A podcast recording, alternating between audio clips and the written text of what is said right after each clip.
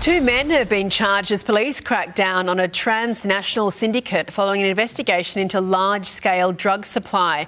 It came after police executed a search warrant on the New South Wales Central Coast, where they seized six and a half kilos of methamphetamine crystals and drug manufacturing equipment. Luxury watches, money counters, a taser, and about 100 kilos of cannabis were also seized during a second raid. This was in Sydney's south.